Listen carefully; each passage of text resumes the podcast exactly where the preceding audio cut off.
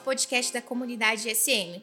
Hoje nós estamos com uma convidada muito especial. Tá aqui eu, Gabi, Delis e a nossa convidada super especial. Gente, ela é chefe de cozinha renomada, já ganhou diversos prêmios na área e o tema de hoje é desaf desafios, perdão, na gastronomia com Carol Galindo. Prazer, Carol. Tudo bem? Tudo bem, prazer é todo meu estar aqui com vocês.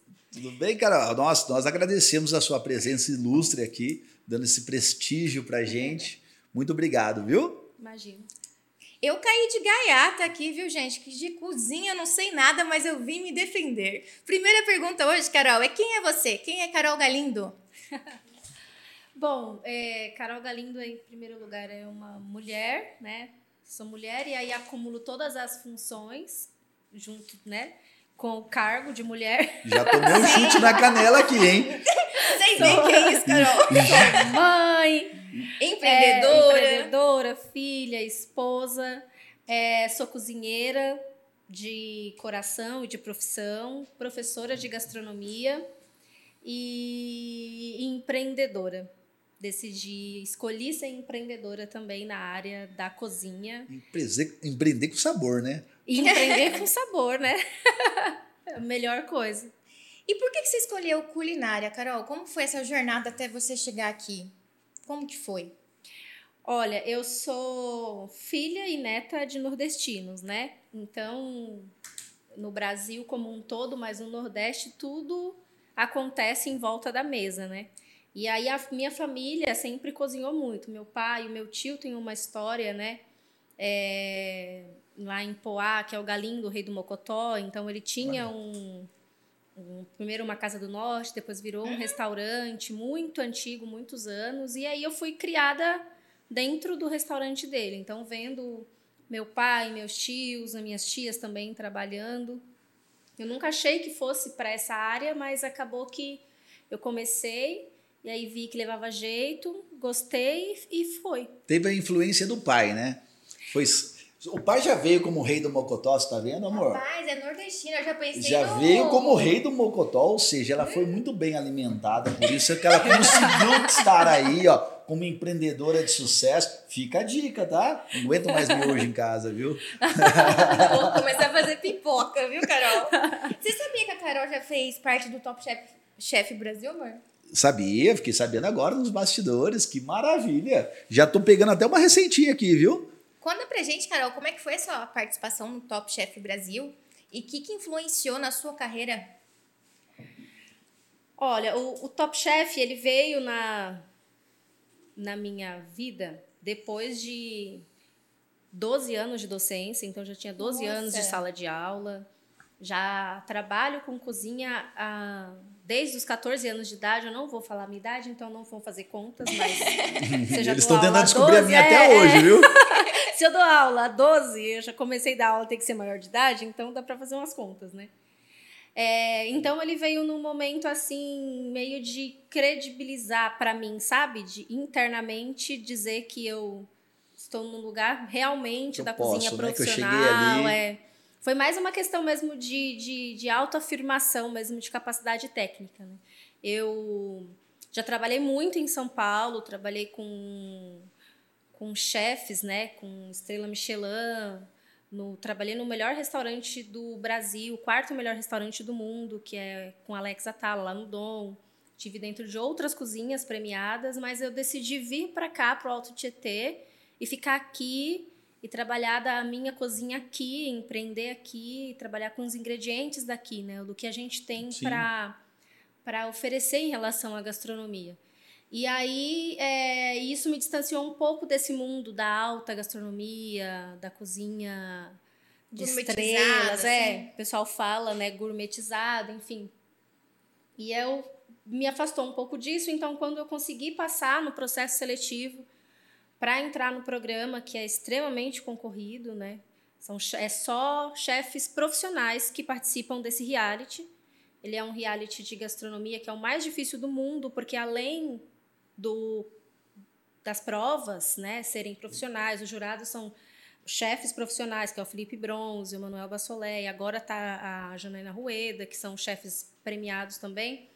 É, além dele ser um, um reality assim profissional de alto nível, também tem a questão de que a gente fica num confinamento lá durante o Ah, programa. fica também? Fica. Eu fiquei 30 dias sem falar com as crianças, com meu marido, sem saber da vida de nada aqui fora, sem celular.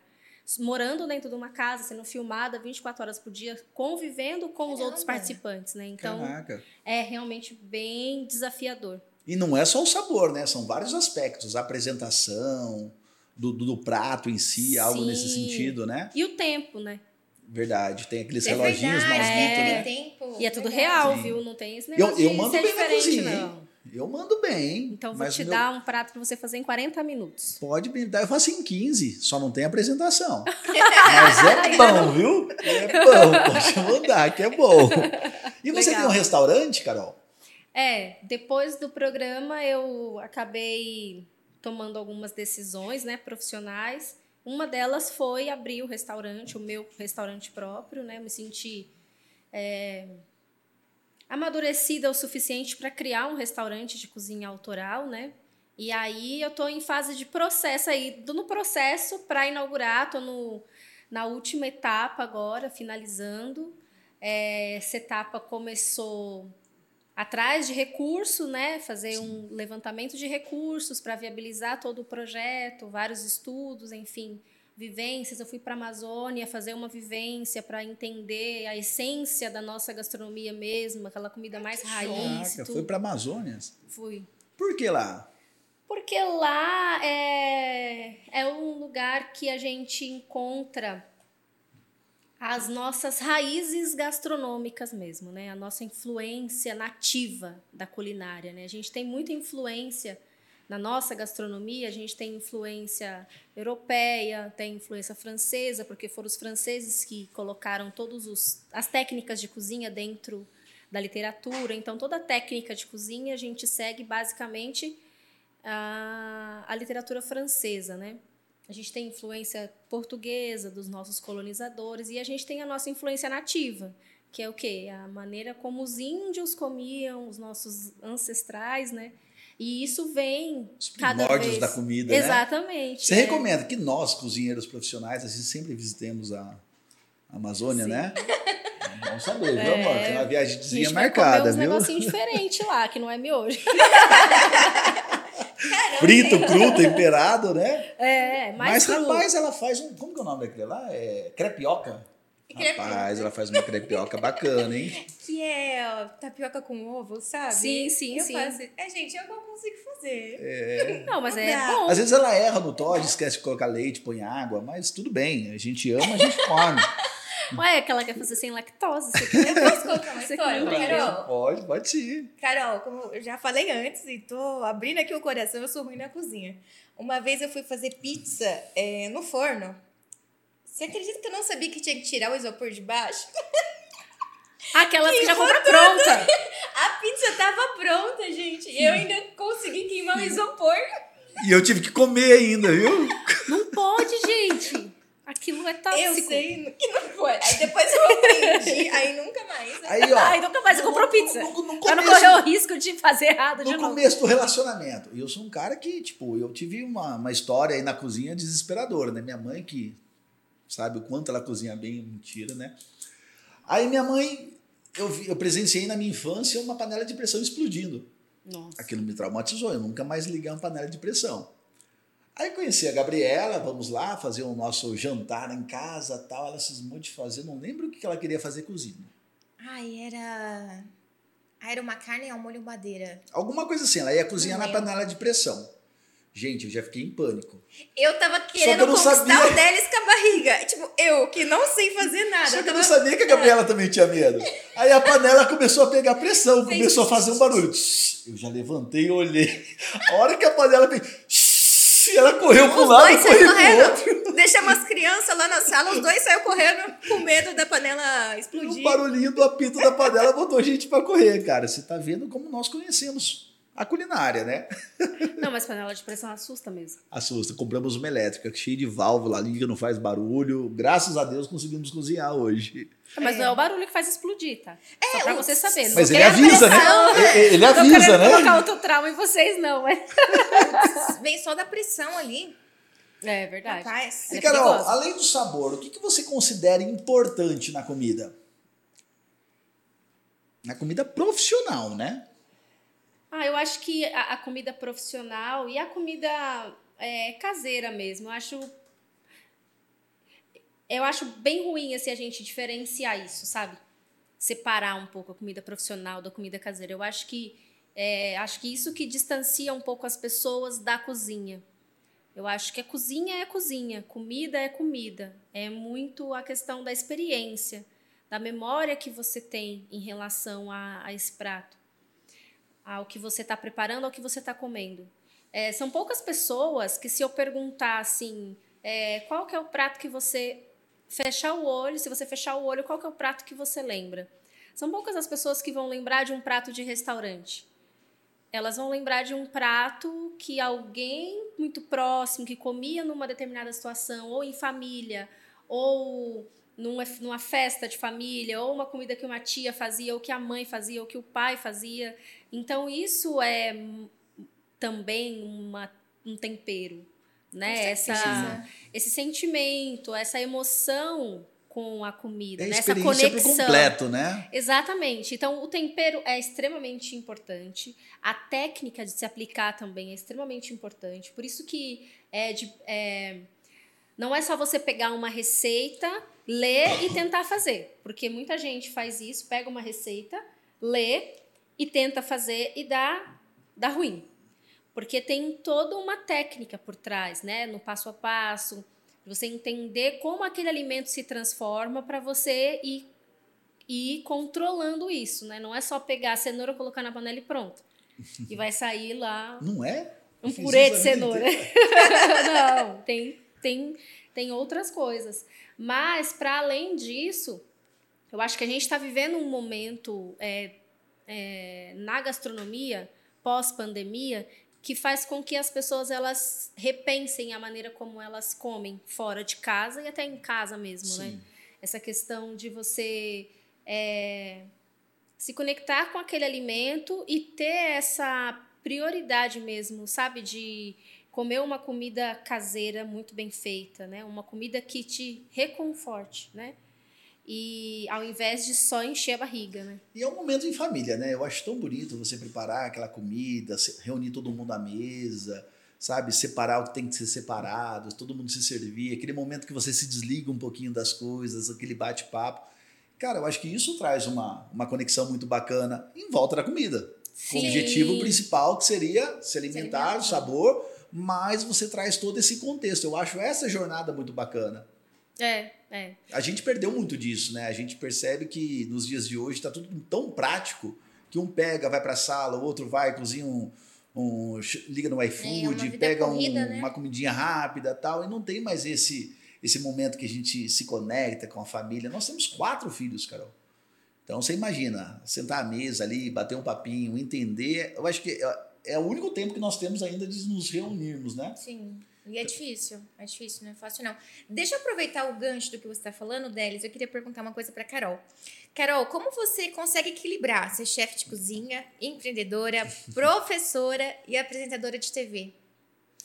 Tá vendo essas olheiras? Eu nem consigo equilibrar. É tudo falso, é tudo mentira. Eu falo isso pro Delis. Eu acho, isso aqui é suporte, isso aqui é ativação, isso aqui é Delis. Eu sou uma Não, é, parte Eu tinha assim, um bônus botox, porque não É, dá. Como a- você consegue A conciliar psicóloga isso, que fala, né? A terapeuta que fala. Quem é? Ela assiste isso e fala, consegue equilibrar mesmo? Vamos. Pois O que é, ela vantagem, come, o que ela faz. Ela está É a viva. vantagem, os É. filhos chegam e falam, tô com fome, passa no meu trabalho. Olha aí, É ó, que verdade. legal, você viu? É, você junta, né? Acumula funções. É o melhor momento de você levar trabalho para casa. É, sabe? Eles adoram Cara, você leve ouve trabalho pra tudo. casa, né? Olha, é assim, é, é desafiador, né? No geral, é desafiador. É, ser mãe e ter uma vida profissional é desafiador. É, não nada contra os pais, mas também não dá pra gente não falar disso. Não dá pra gente romantizar isso também, porque é duro. Sim. As crianças, elas sentem. É, Ontem eu saí para trabalhar, fiz um evento. E aí, hoje, já saí de casa de novo. A Cecília ficou lá, mamãe, mas você já vai sair de novo. Quantos anos? A Cecília tem sete anos. Ah, é petiquinho ainda. E o Igor tem nove. Eu tenho os dois. Aí eu vou, filho, mas você vai chegar antes da gente dormir. Aí é um drama, sabe? Mas não é fácil. É né? muito, demais. Mas assim, é difícil, mas você tem que tem que gostar do que você faz, né? E tem que estar sempre buscando alternativas para trazer uma melhor qualidade de vida, não só para você, mas para as pessoas que estão junto de você e que acompanham essa jornada, né? Que embarcam nessa jornada também. Meu esposo também é, é, acaba é, sofrendo um pouco com isso, porque Sim. quando eu não tô, ele tá, ele também tem o trabalho dele, mas tem parte de todos os meus trabalhos, ele acaba fazendo um pouco, né, ajudando. Marido ou mulher de, de empreendedor, na realidade, você empreende junto, não tem como, né? Não, não dá. Por mais que você tenha ali uma rotina diferente, não dá. E eu, e eu trabalho com lazer, né? Com serviço, né? Então, quando tá todo mundo descansando, todas as outras pessoas, eu tô trabalhando para fazer esse lazer, né? Então, é, arrumar equilíbrio entre tudo isso é uma coisa que eu busco constantemente. E aí, se alguém souber a, A fórmula a fórmula, receita, é, A né? receita. Trouxe a receita. Me passe. Me mas, passa também. é, mas o tempo vai dando mais. Você vai ficando né, mais calejado e vai priorizando algumas coisas. A É. gente começa a entender que não é só. A sua base não é só o trabalho, né? Sim. Então você vai. Buscando alternativas, né? É, É que na realidade a gente vive num mundo que não é um mundo que se adapta a nós, né? Nós temos que nos adaptar ao mundo, né? é. Então, querendo ou não, nos falta tempo. Eu falo que é, é um ciclo, né? O empreendedor inicia faltando muito tempo e dinheiro, depois ele começa a equilibrar a conta financeira, mesmo assim lhe falta tempo. Depois é um novo desafio, conseguir separar casa, ter tempo para tudo. A gente, eu e a Gabi aqui, nós falamos sobre trabalho 24 horas. Ela até, eu, eu pego um copo de água para ela, ela chega para mim, avalie meu atendimento de 0 a 10, porque é o que o nosso sistema faz. É praticamente isso. E a gente vem buscando alternativas. Nós temos um filho de 4 anos mais novo, vai fazer 5 anos agora. E, querendo ou não, dos mais novinhos é o que mais pretende ficar conosco, passa mais tempo conosco e depende muito mais de nós, né? E nós tínhamos uma, uma rotina muito louca, né? Eu chegava aqui no escritório 4 horas, 3 e meia da manhã. E a gente não tem esse tempo para ficar com as crianças. E agora nós decidimos, viramos agora esportistas. Estamos vindo trabalhar de bicicleta. São 10 km para ir, 10 km para voltar. E coloquei na minha bike um quase que um bebê conforto lá na, na parte de trás, Sim. o neném vem junto. Cara, para ele tá sendo a coisa mais divertida do mundo. Se você ligar para ele agora, pô, Davi, te busco de carro, de moto ou de bike? Não, de quero bike. É. bota o óculos dele, o capacetinho, ele se chama de lanterna, né? Ele cuida da minha traseira para carro não vir. E ele vem numa diversão. E esse momento é muito gostoso. Foi até que eu estava conversando com a Gabriela. A gente se afunda muito em trabalho, a gente vive o mundo cor- corporativo todos os dias, que a gente às vezes esquece daquele pedacinho que a gente pode desligar o telefone. A gente não consegue desligar o telefone, mas pedalando não dá para atender. Então a gente vai conversando, passeia uns caminhos ou outros, não deu para subir uma subidinha, vai empurrando, neném do lado, bate um papo. Isso é muito gostoso. E a gente vai amadurecendo com o tempo, vai percebendo as prioridades da nossa vida.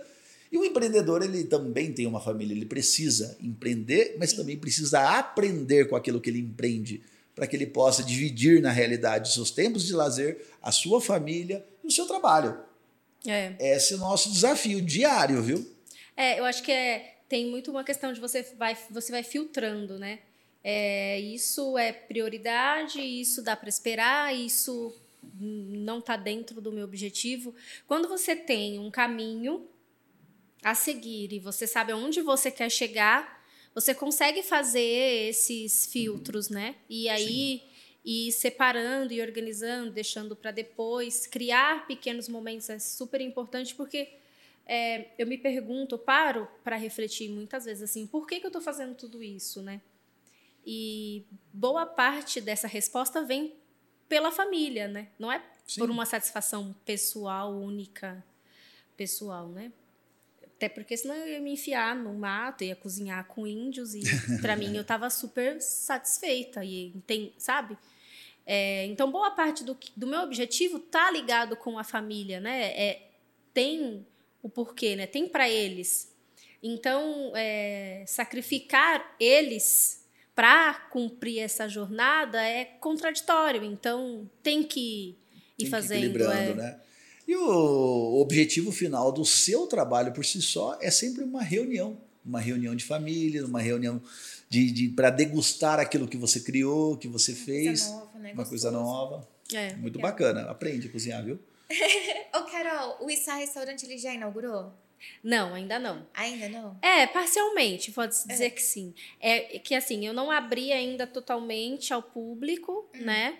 Mas eu tô atendendo reservas para eventos, momentos, é, reuniões corporativas. Eu já faço isso há muitos anos, uhum. né? Já faço eventos há muitos anos. Então, estou transferindo um pouco dos meus clientes agora para o restaurante. Então, a gente já está atendendo reservas é, mas para o público, o público é ainda não, ainda não inauguramos, ainda estou em fase final. Já entendi estratégia, está criando aquela aquela antecipação, suspense. aquele suspense para todo mundo a hora que abrir, rapaz. É. Propo não, não foi proposital, mas tá tá tá, tá dando certo, tá, tá dando certo. Tá, assim, tá assim. Tudo tem um marketing por trás, gente. Tem, é. A nossa vida é o marketing.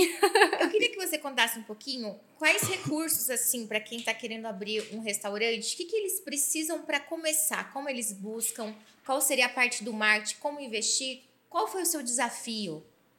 E como a pessoa pode passar por isso aí e tirar de letra também.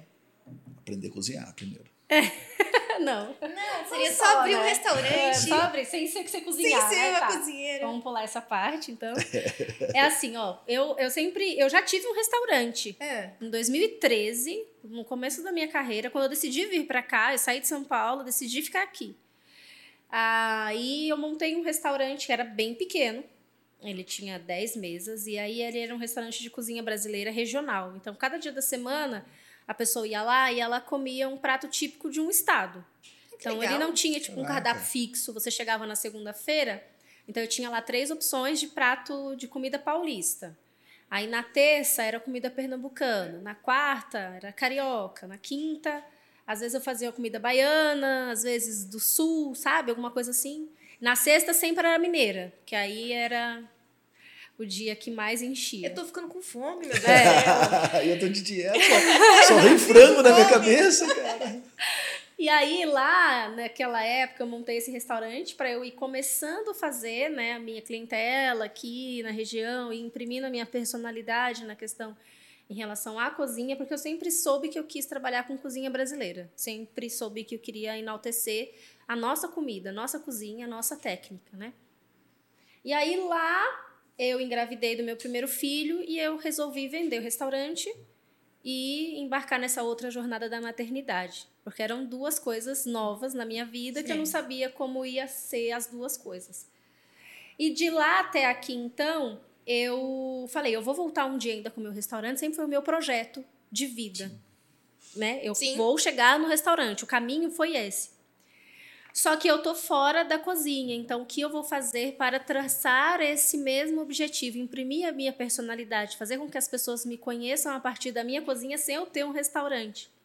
E aí eu fui nesses tempos, nesses é, 10 anos trabalhando aqui na região com consultoria, como professora, né? E. E é professora faz... de culinária. Eu mesmo. sou professora de gastronomia, isso. Gastronomia. Isso. E enfim, e fazendo todas as coisas que eu ia fazendo, em, é, participando inclusive de grupos de empresários, de networking, fazendo vários é, treinamentos, formações, enfim, tudo na área para que quando eu chegasse no momento certo, abrir o restaurante. Enfim, mas aí isso foi me.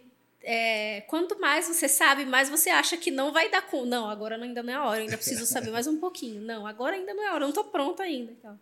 Depois do programa, eu falei: não, eu vou, vou conseguir, eu vou fazer um restaurante, conseguir definir, filtrar qual vai ser o tipo de comida do meu restaurante, qual é a essência, o principal, né?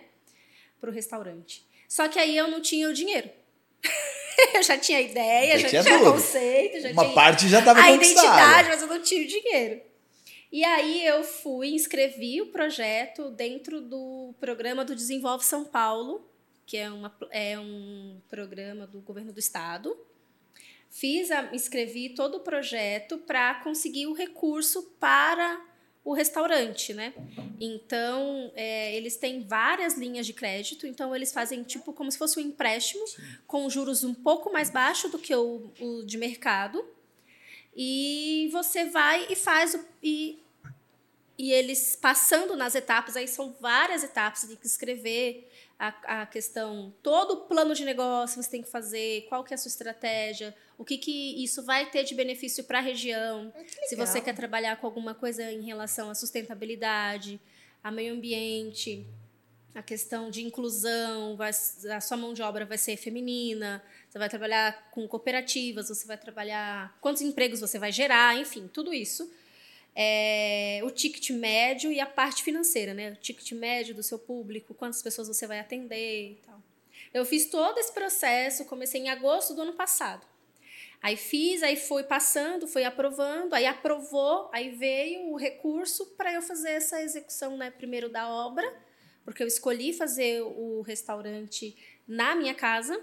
Eu procurei vários lugares, vários pontos e eu nenhum é, aquecia meu coração como a minha casa, porque eu gosto, eu, eu moro numa chácara, morava, né? Numa chácara, né? Então eu gosto de plantar, de colher. Eu queria que o restaurante ele tivesse essa função mesmo de restaurar as pessoas, né? Que é a função do Sim. restaurante, né? É, quando a pessoa fosse, ela sentisse, é, se sentisse bem no lugar, né? Não tivesse pressa para comer. Bem aconchegante, né? É, É É acolhedor, um prazer, né? né? Acolhedor. é uma comida assim, igual comida de mãe, de vó, de tia, né? Uhum. Então, eu procurei vários lugares e aí eu não encontrava. E aí eu cheguei. Teve uma pessoa que falou: por que você não faz na sua casa? Né? Aqui você tem espaço para isso e tudo. Meu marido foi relutante. Falou: não, vamos procurar um lugar. Aí procuramos, procuramos, aí não achamos. Não aí, achou. falou- aí ele falou: tá bom, vai. Vai ser em vou fazer casa, aqui." vai. Tô, tô junto. Pelo menos eu não vou passar fome. É, não, mas aí a gente mudou, tá? Ah, mudaram? Não, mudou, porque ele falou: você já trabalha muito. Se você morar no seu trabalho, acabou. A gente Acabou. não tem mais você, né? Então. Aí a gente mudou. E aí eu fiz todo esse processo de reforma, é, adaptação do espaço, e aí móveis, utensílios. Então, tudo eu, eu comprei. é, numa fiz toda a reforma e, e todos os móveis com ma- madeira de demolição, é material de reuso, né? A questão da redução de resíduos, então na obra mesmo, então eu peguei coisas que já existiam, porque isso está dentro da minha identidade, do meu conceito, do como do que eu acredito, né? Do que eu já venho falando, do que eu venho pregando, do que eu acredito mesmo nessa questão da Perfeito. sustentabilidade. Então todo o projeto, toda a obra foi em relação a, a isso, né? Mas eu achei muito bacana esse, esse, esse incentivo do governo e, e você ter que passar por essas fases, porque a turma acha que empreender é só abrir um CNPJ. Você já veio para cá, você já foi se preparando, você foi trazendo conhecimento para ti, aprendendo sobre aquilo que você quer, sendo especialista e muito boa naquilo que você faz. E querendo ou não, para você conseguir esse recurso, você teve que se aprofundar Provar muito mais. isso, Você é. teve que provar. Você teve que criar um plano de ação, teve que aprender sobre o seu negócio, buscar ticket. Muito empresário hoje vai abrir o seu primeiro negócio e não sabe o que é ticket. No estudo mercado, Não né? estuda o mercado, não É tem a muito. viabilidade do negócio, não consegue entender um próprio modelo de negócio. Aí ele faz aquilo voltado para dinheiro, então de manhã ele faz uma coisa, à tarde ele faz outra, ele não tem uma identidade como você, acabou tendo que criar. Então, muito É. bacana esse, esse, esse, esse incentivo, esse projeto do, do, do governo estadual. Eu não conhecia, tá? Não conhecia, mas eu acho muito bacana porque, principalmente, para você ser aprovado, você teve que passar por uma prova de empreendedorismo naquilo que você quer fazer. Sim. É. né? E o legal é bacana. que ela falou assim: só faltava o dinheiro, ela já tinha tudo no papel. O dinheiro foi, entre aspas, fácil. Conseguiu. O mais difícil é você colocar, é fazer isso, é colocar no papel, é achar. planejar, criar, criar algo que te instiga, que realmente vai te trazer receita, projetar todo momento como você fez. É. Hoje é muito bacana. O, o empreendedor brasileiro, ele tem aquela coisa do coraçãozão, né? Ele vai, fecha a cara, vai, hoje não deu, vai de manhã tal. E, e eu sempre achei muito falta disso. É esse preparo que você tem que fazer para poder entender se é viável, se não é. É que nem vontade, né? Eu tô com vontade de comprar algo ou de comer algo. Pensa até amanhã que passa. Então, é, normalmente é assim. Se você tivesse todo esse planejamento, às vezes você não investiria como todo mundo faz, na emoção. É, muita coisa assim, de quando eu escrevi o projeto para agora, eu já até mudei assim algumas estratégias, algumas coisas. É, por quê? Porque é uma questão de amadurecimento Sim. mesmo da ideia, né? E, e, e é, é super interessante, porque assim, muitas vezes a gente fica refém da questão da falta de dinheiro para empreender, né? E aí, às vezes, procura um sócio que às vezes não tem o mesmo objetivo que você, a mesma né, intenção. Eu também procurei algumas pessoas nessa jornada, né? Depois que eu inventei de que. Inventei, não, né? Que eu decidi é isso Sim. mesmo, já tem a, a, ideia amadurecida, é isso mesmo. É, só que são pessoas assim que contribui, contribuiriam, porém. É, ia ficar faltando um pouco dessa essência, sabe? Sim. Porque não tinha muito a ver comigo nessa questão é, do que eu quero com o empreender, né? O que você quer com o empreender? Qual que é o seu objetivo? recurso por si só, né? É, o dinheiro. É por dinheiro você compra dinheiro, vende dinheiro e, e, e fica dinheiro, né? Então, é... Mas é bem legal, assim, o, essa, essa linha de crédito. E eles têm várias outras linhas de crédito, assim, para para negócio só para mulheres, Ai, sabe? Tem bastante coisa. Aí quem me indicou foi o Sebrae. Então, o pessoal do Sebrae falou: Carol, tem tal e tal coisas. Eu sou parceira do Sebrae também, tem, dou palestras para eles lá para.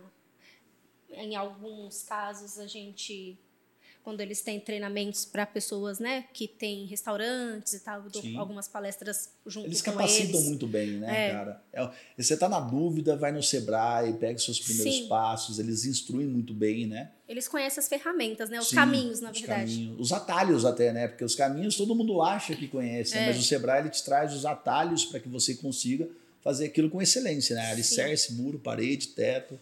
É e aí com, foi isso. Eu fiquei com uma dúvida ainda, Carol. Lá no Issá, é, ele tem um conceito? Qual tipo de comida você vai fornecer? É. Já pensou isso tudo? Já, já. Ah. Ó, o, o Issá, ele é um restaurante de cozinha brasileira hum. contemporânea. O que significa Tra isso? É, traduz, traduz. É. É um restaurante de comida caseira, mas que tem um pouco mais de personalidade, sabe? Uma comida que, por exemplo, o que é uma cozinha brasileira hoje? Se eu perguntar para você o que é cozinha brasileira, você vai falar baião de dois, Sim, muqueca. foi a primeira coisa que veio na minha é, cabeça, viu? Muqueca. Isso é comida regional brasileira.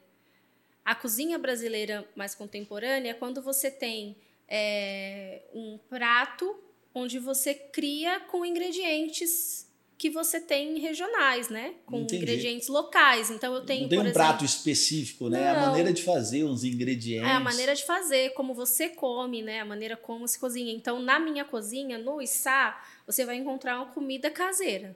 É uma comida Nessa de que vó. Você foi para Amazônia, hein? Você notou uma diferença ah, na culinária? Tem, tem, tem. Bastante coisa, assim, que é diferente. Não só na maneira como comer, né? Mas os ingredientes também, né? Os ingredientes, a, a, a, floresta, que a floresta fornece, né? Por mais que a gente tente reproduzir aqui, não é a mesma coisa, não é, né? né? Não. É a maneira como. A conexão deles com a floresta, a conexão deles com a terra, a maneira é, como eles preservam é, esse o manipular o alimento, sabe? O beneficiamento, por exemplo, da mandioca. Então, eles fazem. É quase que venerando o alimento, é, né? Cara? Eles fazem tudo da mandioca. Eles aproveitam tudo, 100% de, da mandioca, sabe? É, eles vivem do que eles pescam. Então, vai ali, pesca e come. E, e, e no dia da colheita da mandioca, e aproveita, já faz a farinha, já faz o biscoito, já faz uh, o, o, povilho, já faz tudo. Então, ah, assim, eu, é eu muito legal. Eu passei tão mal num podcast desse, hein? A minha barriga tá roncando aqui. Nossa, eu tô dando até cãibra na barriga aqui, de tanto falando mandioca, farinha, comida, baião de dois. Gente do céu. Mas viu? ela ia se dar bem lá, porque lá não vai faltar goma de mandioca, vai fazer Tá manda vendo? de goma de tapioca, vai fazer a crepioca. Tapioca. A crepioca. Ó. É. Vamos abrir um restaurante de crepioca? Tem um monte já também. Não, mas o da Gabi. Não, daqui não vai não. Não vai ter? Não, vai mais não, uma não, coisa pra Carol. Gabi, Não, gente. Deixa chega. ela com os quatro filhos, mais você, mais a bicicleta agora. Socorro, Deus. Pai, você não sabe porque eu sou, eu tenho cartão de ponto do lado da cama. Tem nada, Carol, mentira. Tem, eu chego em casa. A, a Gabriela é muito bacana, ela chega em casa, a primeira é coisa que ela faz, cara. ela sobe correndo a escada na hora que ela vê eu chegando, ela pula da cama. Ela passa pela cozinha, ela passa pelo filtro de água, mas ela me vê, ela vai correndo deita na cama. A hora que eu chego, ela fala, amor, pega água pra mim. Aí eu tenho que descer Ai, tudo de mentira, novo. Carol. É mentira. Cara, mas olha, é eu sofro. Ah, O Delis, ele brinca, mas nós que somos mulheres, a gente tem uma carga gigantesca, é muito mais pesada e a gente tem que saber conciliar tudo isso. É. Não tem cartão de ponto, tá? Não. Ainda, digital. ainda, mas se você continuar Ainda, falando, ainda. ela vai.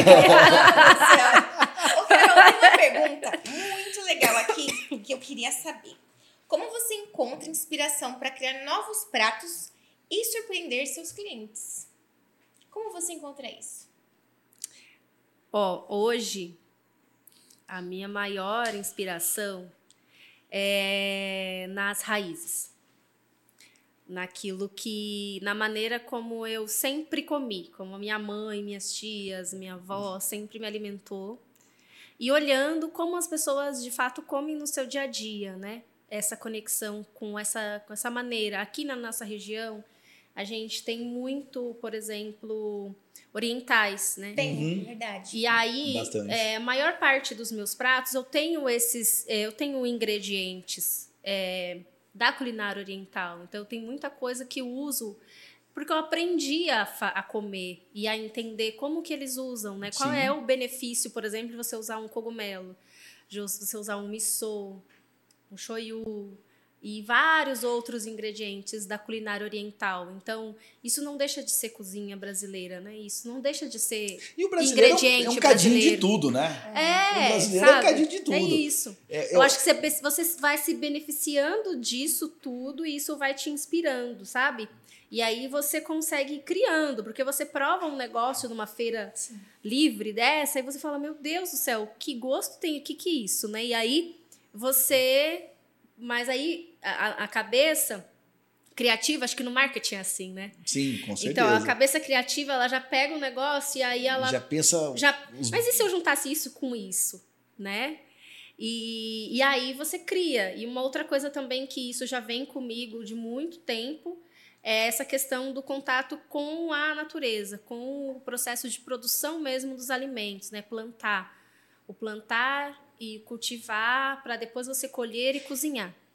Né? E isso é, Você é- sabe a procedência por completo de tudo, né? é, não só a procedência, mas o, o, o, o trampo que a natureza dá para acontecer, para fazer isso, literalmente, Sim, né? sim. Porque tudo que a gente come vem da terra, né? E ou se alimenta do que vem da terra, né? No caso dos animais. Então, é, pensar hoje em você ter uma, uma vida longa para é, a qualidade da alimentação que a gente tem, essa biodiversidade gigantesca que a gente tem no Brasil, por exemplo, é pensar também nessa questão de como está sendo plantado, o que está sendo feito no meio ambiente para garantir que tenha, né, esses, esses ingredientes e como é, né? Quanto tempo demora uma cenoura na terra, desde que você planta a semente até a hora que você tira ela para depois você cozinhar, né? E aí o que você vai fazer com ela? Vai descascar, vai jogar metade da casca fora, vai cortar aquele talinho até o meio, depois desperdiça. Eu nunca pensei nisso. É, o, o alface. Não tem alface que as Eu pessoas já compram ou fica na... uma vez para reaproveitar todo tipo Sim. de. de- Caramba. Sabe, faz o alface, tem o talozinho que você faz uma farofa. Sim. Mas tem, tem tudo isso, assim, na questão do reaproveitamento, mas tem a questão também do aproveitamento, né? Você Sim. aproveitar enquanto tem, né? E aí, e, e, e, e se, se conectar com isso, né? Entender que as coisas, elas não são do dia para noite. E no empreendedorismo, isso fez muita diferença para mim. Porque eu sempre fui muito, assim, imediatista, sabe? Não quero um negócio para ontem. Pra ontem. E aí, quando não acontece para ontem, eu ficava frustrada. Então, quando eu voltei e eu passei a olhar, não, mas nada do dia para noite. Não, né? O alface não nasce. Sim. É verdade. E aí, isso você vai trazendo para a vida. E aí, na educação das crianças, na, na questão dos processos com os, os, os funcionários, né? Na questão da formação, da sua própria formação, do seu amadurecimento mesmo. Então, é, é, acho que é isso. Assim, a minha inspiração vem literalmente de raízes. Raízes da minha... é, raízes história, né? familiar, da minha história e raízes da, da terra mesmo, né? Que é o, o meu e, e o material brasileiro de ele trabalho. come muito mal, né? Porque sempre muito condimentado as coisas, aqueles alimentos muito processados. Esses dias eu estava pesquisando em casa os rankings dos piores alimentos. Aqueles alimentos que. Rapaz, eu acho que dos top 5 eu consumia 4. Sabe? Mas tipo, consome de vez em quando ou com frequência? Não, eu consumia com frequência, não sabia. Eu não tinha essa ideia. Hoje nós começamos a mudar a nossa qualidade de vida, mudar a nossa alimentação, porque a saúde começa pela boca, né? A gente inicia o nosso processo de saúde, o nosso processo do bem-estar pela boca. E aí, aí a gente começou a cozinhar todos os dias o nosso alimento, trazer a nossa marmitinha, calcular pesos, fazer a nossa dietinha. E isso nos traz muito mais é, capacidade para o trabalho. Hoje a gente veio conversando com relação a tudo isso, a gente sempre está mais disposto hoje a trabalhar.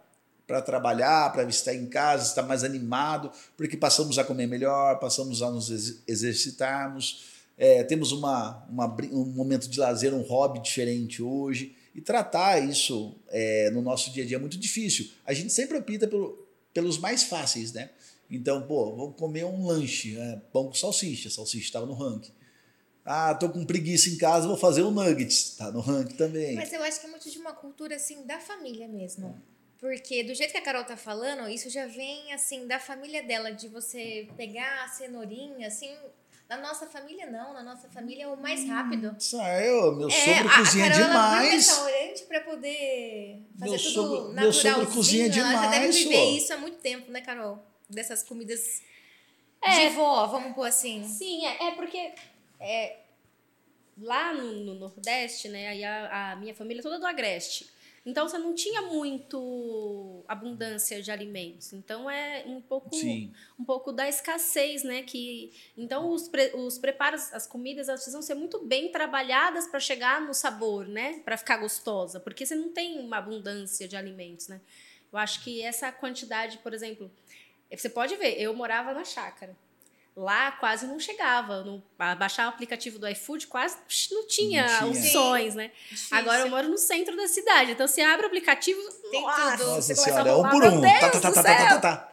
Então, essa facilidade, do- hoje eu como muito mais, com mais frequência, essa questão né, de comida é, de delivery do que antes. Mas por quê? Por causa do acesso. A facilidade, né? É, então é isso, é uma questão de cultura mesmo, né? Acho que uma vez ou outra, ok, né? Agora, fazer as substituições tem que ser uma substituição bem pensada. Não que não, ah, não, o iFood é o, o inimigo da, da galera. Não, não é.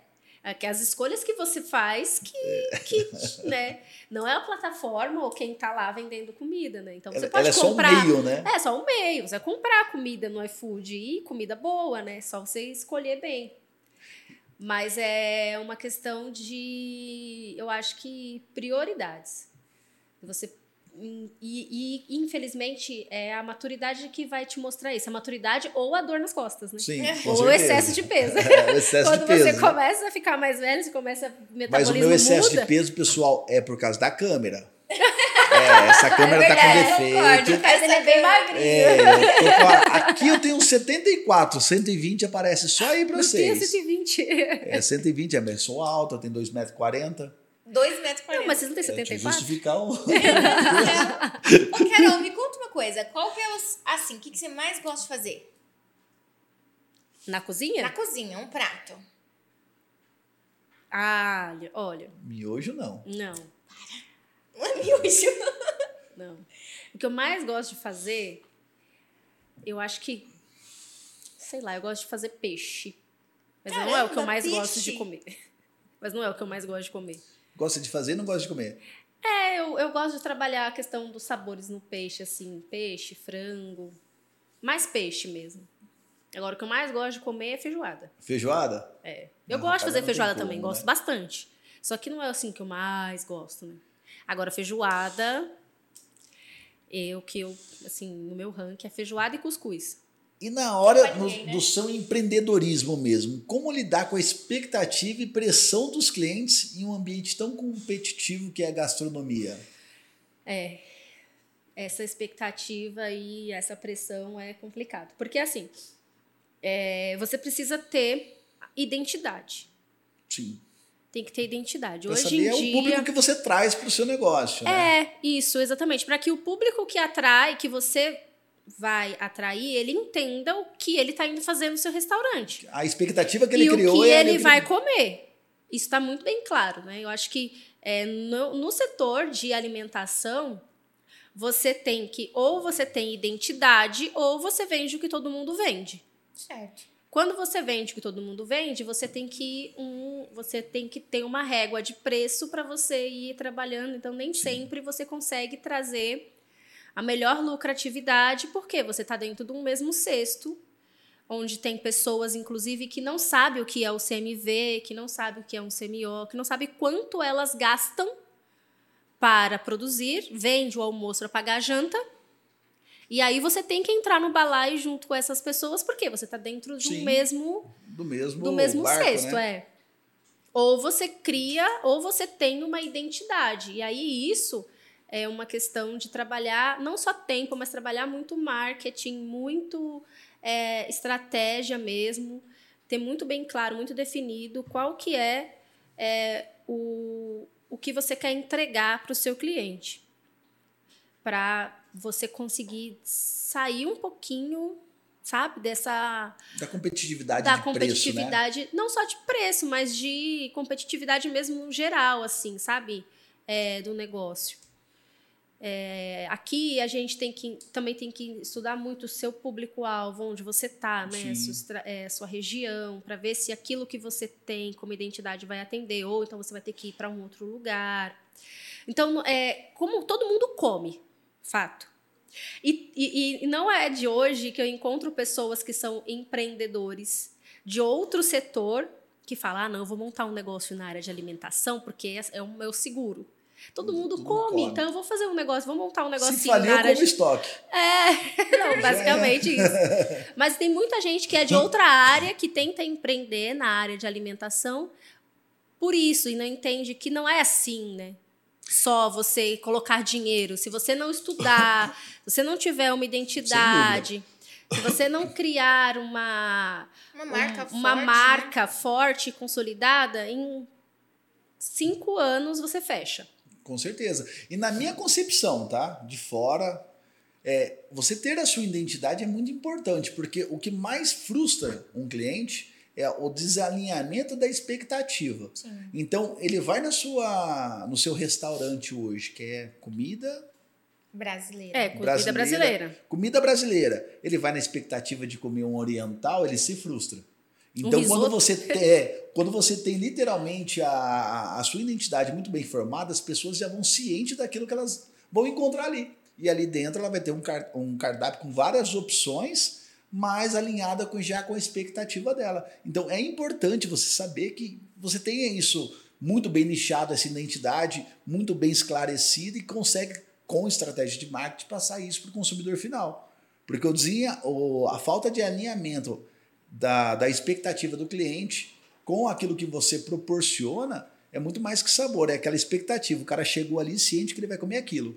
Então, daquilo ele vai tirar o melhor, mas ele não vai se frustrar porque aquilo não tem. Isso é importante. Sim, sim, sim, é. É isso mesmo. Aqui hoje no mundo corporativo nós temos uma dificuldade gigantesca, Carol, que é o treinar e a, suas, a sua equipe, contratar, aumentar o seu, os, o- os seus colaboradores. E, cara, e para você, como montar uma equipe, treinar a sua equipe na área da culinária, que é algo muito mais, acredito eu, muito mais difícil. É. Imagina você contrata a Gabi? É, não dá. É, não. Ela ia fazer um super atendimento ao cliente. Com Aí, certeza. com certeza, uma viu? organização, viu, Carol? Ela ia ficar no salão, ia vender muitos pratos. Precisa de gente pra tudo. Sim, sim. Acho que é um grande desafio. Acho que todos os estabelecimentos é, comerciais assim na área de alimentação aqui na região, em São Paulo, eu né, acompanho, tenho muitos amigos e restaurantes de São Paulo, né, e de outros estados do Brasil também. O maior desafio é, é mão de obra. Mão de obra, né? É, o maior desafio é mão de obra. Hum, É, Para a cozinha, acho que como eu tenho muitos anos na docência, então eu formei muitas é, pessoas, você né? já tá. Eu- Já forma mão de obra ali na hora. É, eu já tenho contato com muita gente. Só que é, em relação à a, a, técnica, né? Agora, quando você monta um negócio, você tem um- outras coisas, né? Que é uma das coisas que me preocupam, assim, muito. Principalmente a questão do atendimento, né? Porque quando a pessoa, ela, ela se dispõe a sair da casa dela para ir num lugar comer, ela vai atrás de algo além que enche a barriga, né? Ela Sim, precisa de uma experiência experiência. toda. E eu não consigo criar essa experiência só servindo um bom prato. Sim, com certeza. Então, o atendimento, o alinhamento dessa equipe de atendimento com essa experiência que eu quero proporcionar é muito importante, né? A equipe, ela tem que não saber, mas não sentir, né, como a essência, mas ela tem que entender que é, tudo aquilo que eu coloquei naquele projeto, desde quando eu escrevi o projeto, né? E desde que o que eu quero de fato, o que está dentro de mim, que é um desafio de um restaurante que tem identidade, Qual que é a tem missão personalidade. do seu restaurante, né? Exatamente. Então você trazer, fazer com transferir isso para uma equipe que vai conseguir transferir para o cliente, olha só. Então isso me preocupa também, né? Muito. Assim, acho que um dos motivos que eu ainda não inaugurei o restaurante é isso. Eu preciso de ter uma equipe muito bem alinhada nessa questão da experiência para não agora, no final, falhar, né? Colocar todo esse projeto Por água abaixo aí, né? por água abaixo por conta da questão do atendimento, da experiência. E né? você, você entendeu que, na realidade, é, a gente nunca tem a segunda chance de causar a primeira impressão. Não. Isso é fato. Então, atendimento, pessoal, fica a dica aí de novo, ó, SM Bot, para monitorar todos os seus atendimentos online. Por quê? O que, que eu te falo, Carol? É, a gente precisa causar a nossa primeira impressão. E indiferente, eu até falo o que eu acho, pega o seu, o seu ganchinho da sua dica aí, é, atendimento. Atendimento indiferente se ele vai ser presencial, se ele vai ser online, se ele vai ser é, via telefone, da forma que for, ele precisa causar a sua primeira boa impressão. Que é a única que você vai ter. Você não vai ter a segunda chance.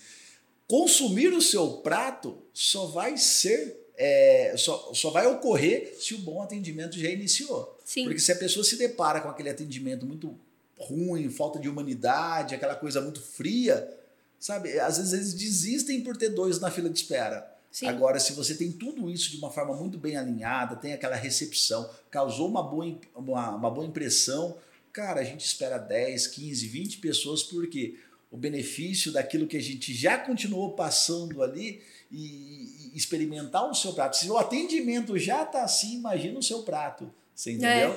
Então isso é muito bacana, entender essa fase toda. Por isso que te faz uma empreendedora, né? Não te faz uma mera cozinheira. Só você só cozinha. Você não, você é uma empreendedora na culinária. É. E aí é ter essa visão que te faz a diferença. É, tem que ter, tem que ter. E tem que estar sempre se, tua- se atualizando, assim, no mercado. Porque o mercado, ele muda muito, rápido. Muda. Muito, mas muito rápido, assim.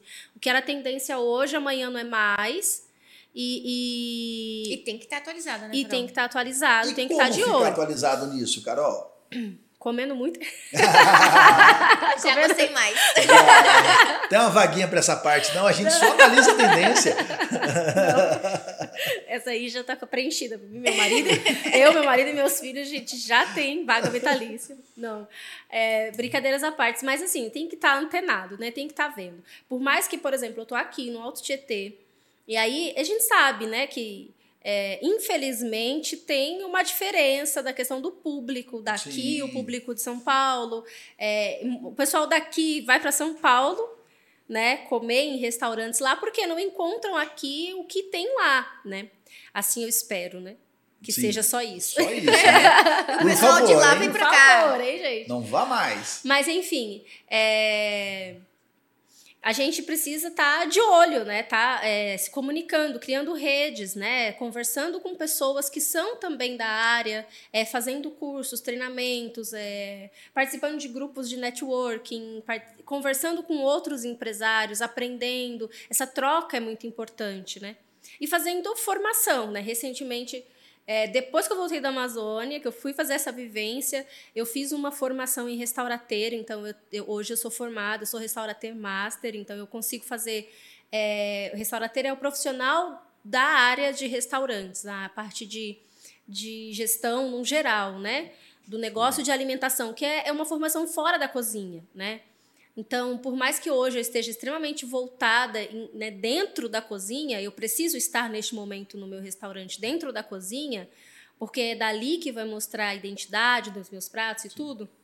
Mas eu preciso também olhar para essa questão também da gestão, né, do que é um negócio de alimentação, de serviço. É, a gente tem um baita potencial aqui na região com o turismo, então é, alinhar isso, né, o meu restaurante, o que, que o ISA pode oferecer para melhorar a questão do turismo na região, né? Quais são os estabelecimentos que estão ligados que eu posso fazer uma parceria, né? Ah, vai ter, ter um hotel ou um, um Não é abrir Um ficar esperando o passeio. chegar, né? não, não dá, não dá. Eu pretendo, aspas, né? A gente planeja, na hora de executar, acontecem várias coisas, mas eu pretendo é continuar com essa essa rotina mesmo, né, de estar, participar de grupos, estar né, junto de outros empresários de, do segmento ou de outros segmentos, porque é nessa que a gente é, cresce, né? Eu pego um pouquinho seu Sim, aqui, eu dou um certeza. pouquinho de mim para você, e aí é, tá dentro de grupos, né? De, de... Enxergar o seu negócio fora Em- do processo um pouquinho, né? Exatamente, né? E, e- e contribuir. Eu, eu, eu acredito muito nessa questão é, do dando que se recebe, Sim. né?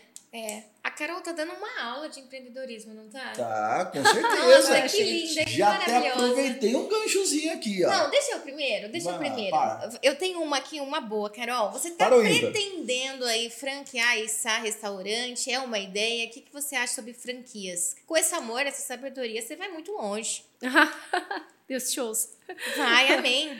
Então, o Issá, is- e mesmo assim, ele no modelo que ele tá, ele não é um modelo para franquear. Hum. Ele é um modelo. É, é porque é muito um projeto muito pessoal. Peculiar. É, da minha casa, a minha comida, a comida da minha família, né? Então, assim. Não dá pra franquear, Carol. Não. Sabe, eu acho que não. Antes, eu tinha, antes de idealizar mesmo, assim, de colocar no papel e sair, eu tinha a intenção de montar um negócio que tivesse uma mesma pegada, mas com modelo franqueável. E aí, isso, eu não conseguia amadurecer isso porque eu entendi que não era a minha. Não, eu não, não tenho intenção de fazer um negócio para pra, só para virar dinheiro, sabe? Para virar cifras, Sim, sim. né? Eu consigo empreender na área da gastronomia, independente do ISA. O ISA ele vai ser ali a minha, a o meu primeiro projeto mais de, de personalidade. Mas eu tenho outro projeto escrito, com cardápio, com tudo, que é para um, um bar. Um bar que de. Sabe, bar raiz? Só que Boteco. quase um boteco, só que com pratos, né, com petiscos um pouco mais gastronômicos, melhor elaborados, né? Então, eu tenho esse outro projeto na manga que se der certo, né? Vai dar Já deu. certo. É, não, se der certo em, em um tempo aí, em pouco tempo, Se eu falar, vou se lançar. der certo, o Sebastião aparece aqui. É verdade. É, não, se der, não, já deu. É, já deu. É, É, então, mas sabe por quê? Porque eu não sei se eu quero. De fato. Eu, ele tem escrito, por isso que eu falo se der certo, sabe? Porque eu tenho ele, assim, eu. o que eu gostaria de fazer com esse bar. Só que eu, hoje eu não tenho certeza se ah, é isso mesmo, eu quero fazer ou não. Ou eu consigo incorporar isso dentro de um outro projeto. Então, assim, eu falo se der certo nesse sentido, sabe? Eu não consigo. Sim, sim. É, entender se. Não é dúvida do negócio, não, é a dúvida é de você não, mesmo. Não, né? a dúvida de mim mesmo. Não está dentro do meu. Hoje não faz parte do meu objetivo. Do meu objetivo. Não, não faz parte do meu objetivo montar um negócio franqueável. Não, não é esse core business. Não. Eu quero ter uma identidade. E Carol, é. e qual é o maior desafio para manter um restaurante no Brasil? Como funcionam as regras do jogo? Misericórdia. Olha, essa Senta. aproveitando aqui Pega aí o, Vamos lá. Eu, eu, vou anotar esse trem aí, ó. Tem um, um, relatório. Gente, olha, a, os maior, o maior desafio hoje, para mim, é questões é, burocráticas. Ah, Diga pra gente o quê? É, Na é, área de alimentação. É gente, genérico. Olha, todas as aprovações e regularizações e, e tudo que é ONS do mundo você tem que ter para poder montar um restaurante é, devidamente legalizado. Trabalhar com alimentação né, é muito burocrático. É preciso, as coisas que precisam ser organizadas legalmente, elas são necessárias. Só que elas não precisavam ser tão difíceis, sabe? É muito burocrático, Nossa né? É demais. Senhora, misericórdia. Não é só na gastronomia, não, viu? É em tudo. Ah, mas é difícil demais lidar com isso. Então, é, atrasa a vida do, do peão por besteira, sabe? E a facilidade também dele entender o custo sobre o produto dele, não é, Carol? É. Eu acho que isso deve ser uma dificuldade muito grande do empreendedor na É. área da gastronomia. Essa questão financeira também é difícil, porque você é fazer o equilíbrio, porque é assim, é uma margem de lucro muito pequena, não é uma margem de lucro grande, né? Então você tem que trabalhar muito para você ajustar os custos que a gente fala que é o CMV, que é o custo para você ter ali uma média, assim, vai no geral, um estabelecimento que está redondinho, que tem um, né, certinho, ele está com CMV entre 30, 35. Quando o cara tá bo- bom mesmo é 40%, sabe? Caramba. É, mas então você perde no mercado. Na compra você perde, então nem é tudo que você consegue repassar para o cliente. Se você não tem uma planilha muito bem feita e, um- e- e acompanhar muito bem isso, uma- um mês que você venda um produto fora é, da sua margem, você enrola todo o seu fluxo de caixa por Nossa, é muito verdade. tempo. E se você não Porque é entende o pequeno. negócio por si só, você não É. entende o seu público, você faz produto a mais, ele Amém, perde. Aí você compra um produto bruto, pagou 30 reais, Aham. mas na hora de você fazer, você vai limpar ele inteiro, perdeu 30% do peso dele. Perde muito carne, proteína, por exemplo. Você vai fazer uma carne, você compra, sei lá, recentemente eu comprei carne lá para fazer carne de sol, porque lá é, lá no restaurante a gente faz todas as é, a gente faz todos os processos. Então a carne de sol a gente faz lá mesmo. Que é- Que delícia. ela é diferente da carne seca, que ela não é tão salgada, né? Ela a gente fala que é uma carne serenada. Ela passa a noite numa cura de sal e aí depois a gente seca ela na brasa. Caraca. É, lá no restaurante eu vou finalizar as coisas na brasa. Então eu vou ter uma parrilha lá. Então eu vou trazer bastante essa questão do tempero do, da brasa, do churrasco, para atualizar. Pode eu deixar que a gente vai estar lá, viu? da fogueira. Vamos bater Rapaz carteirinha, ainda bem que a gente tá perto, né? E vai ser Mogi mesmo? É em Suzano. Suzano? É em Suzano. Pertinho. Carol, nosso Suzano. tempo tá acabando. Ah, gente. Infelizmente, Infelizmente. mas eu queria só uma dicasinha sua para quem é empreendedor e busca sucesso na gastronomia. Na gastronomia. O que, que ele pode fazer? Uma dica assim, de ouro. ele já é empreendedor e busca sucesso na gastronomia, ele precisa, primeiro, é, identidade, saber o que ele quer oferecer, o que, que ele quer oferecer com aquela comida e entender financeiramente o que é empreender na área de alimentação. Porque senão, se ele não ajustar isso, ele vai vender o almoço para pagar a janta e vai se enrolar muito. E aí a gente tem um problema muito grande que é um alerta, né? Não só para os, os empreendedores, mas também para os consumidores. O preço de um prato fora do lar, fora de casa, nunca é aquele preço do que você paga no mercado. Então, quando você for em um restaurante, quando você for em um estabelecimento comercial da de alimentação, olha e veja um, um prato de estrogonofe. É, as pessoas elas vão lá e falam: ah, mas o quilo do frango tá 20 reais no mercado, um creme de leite é 3 reais e uma batata palha é 5 reais. Por que, que esse prato custa 50 reais? Porque ali não tá só o frango, ali não tá só o creme de leite e só a batata. Ali tem marketing, ali tem colaborador, Ali tem água, luz, telefone, taxas, impostos. É... Anos de estudos, Carol. Anos de estudos. Anos de estudos, experiência, a experiência, viagens. o salão, a água, o papel higiênico, o fotógrafo para fazer a Sim. foto pra, daquele estrogonofe. Então, assim, é, é isso. Então, para os empreendedores, não sofram com a pressão do mercado, porque o cliente ele vai chegar lá e ele vai falar: nossa, mas isso tá caro, porque ele não sabe o custo que você tem. Faça os seus custos. E para os clientes, né, entendam que Valorizam, o né? serviço ele tá é muito mais caro do que a matéria-prima em si, né? Então, vamos valorizar, vamos circular nos restaurantes da região. A gente tem muita coisa legal aqui, seja na cidade ou seja na roça. A gente tem uns restaurantes super legais aqui na região do Alto Tietê, na roça também. Então, vamos rodar, vamos é, favorecer o comércio da nossa região, que a gente vai lucrar muito com isso. Todo mundo ganha.